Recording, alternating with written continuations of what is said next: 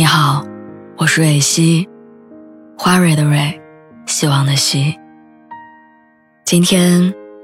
你还好吗？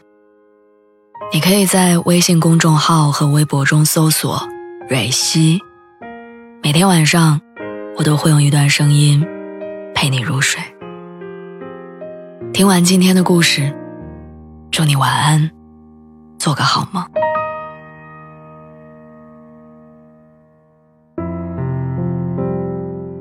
网上有一个段子说，不要大声责骂年轻人，因为他们会立刻辞职；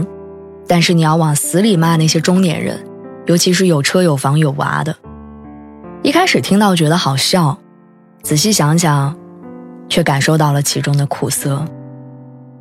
小时候觉得长大就好了，长大可以随心所欲的跟喜欢的人谈恋爱，可以买自己想吃的一切。可以无视门禁，夜不归宿，可以去想去的地方，成为想成为的人。长大后，发现，生活其实并没有我们想象中的模样。你曾经多么期待长大后的精彩，如今就会成倍的体会到成年人的无奈。去年夏天，我学游泳的时候，加了当时教练的微信，那个教练很年轻，教的也很好。当时学完之后，我和他说要保持联系，等明年夏天我找你学新的泳姿。疫情爆发初期，我看他在朋友圈分享在家休息的那段时间，陪家人吃饭，跟朋友打牌，是他做服务行业难得的休息时光。再后来，我看他在朋友圈深夜祈祷疫情赶紧过去，不然健身房开不了门，自己要失业。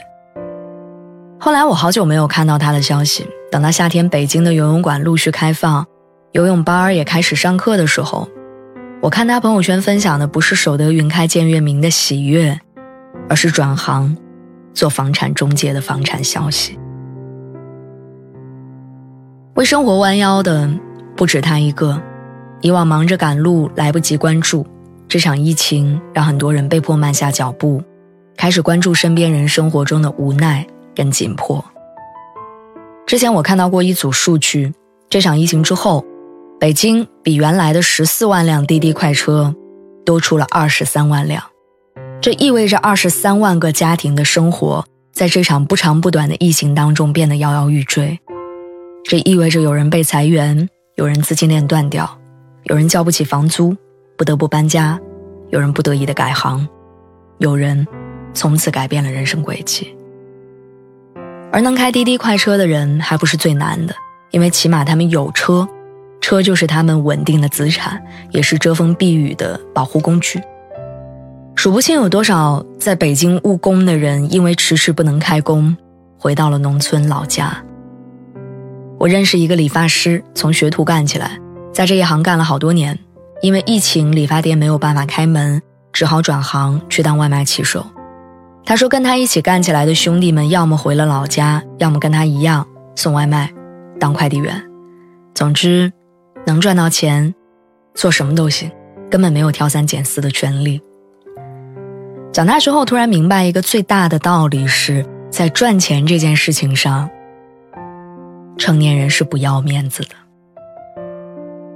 看今年的脱口秀大会，罗永浩在台上吐槽自己可以做直播带货、参加综艺，甚至乐意主持婚丧嫁娶、参加剪彩活动，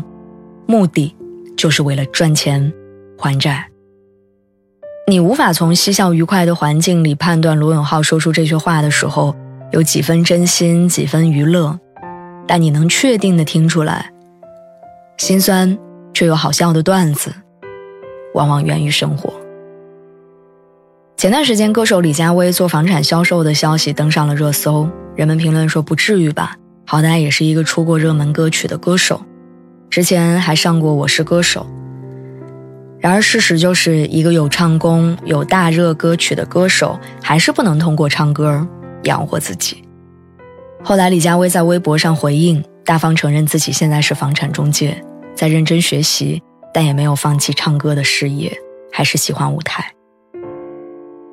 这些放下面子为了生活的年轻人，可能很辛苦，但是他们一点都不丢人。无论是做了外卖骑手的理发师，还是说可以主持婚丧嫁娶活动的罗永浩，又或者是房产中介李佳薇，靠双手赚钱的成年人，不丢人。这个世界上的每一份职业都值得尊重。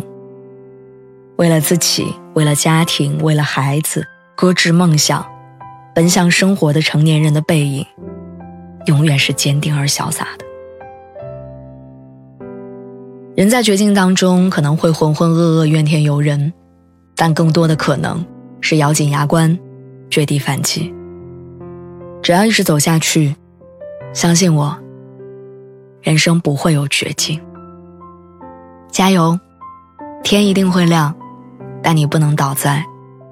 天亮前的最后一秒。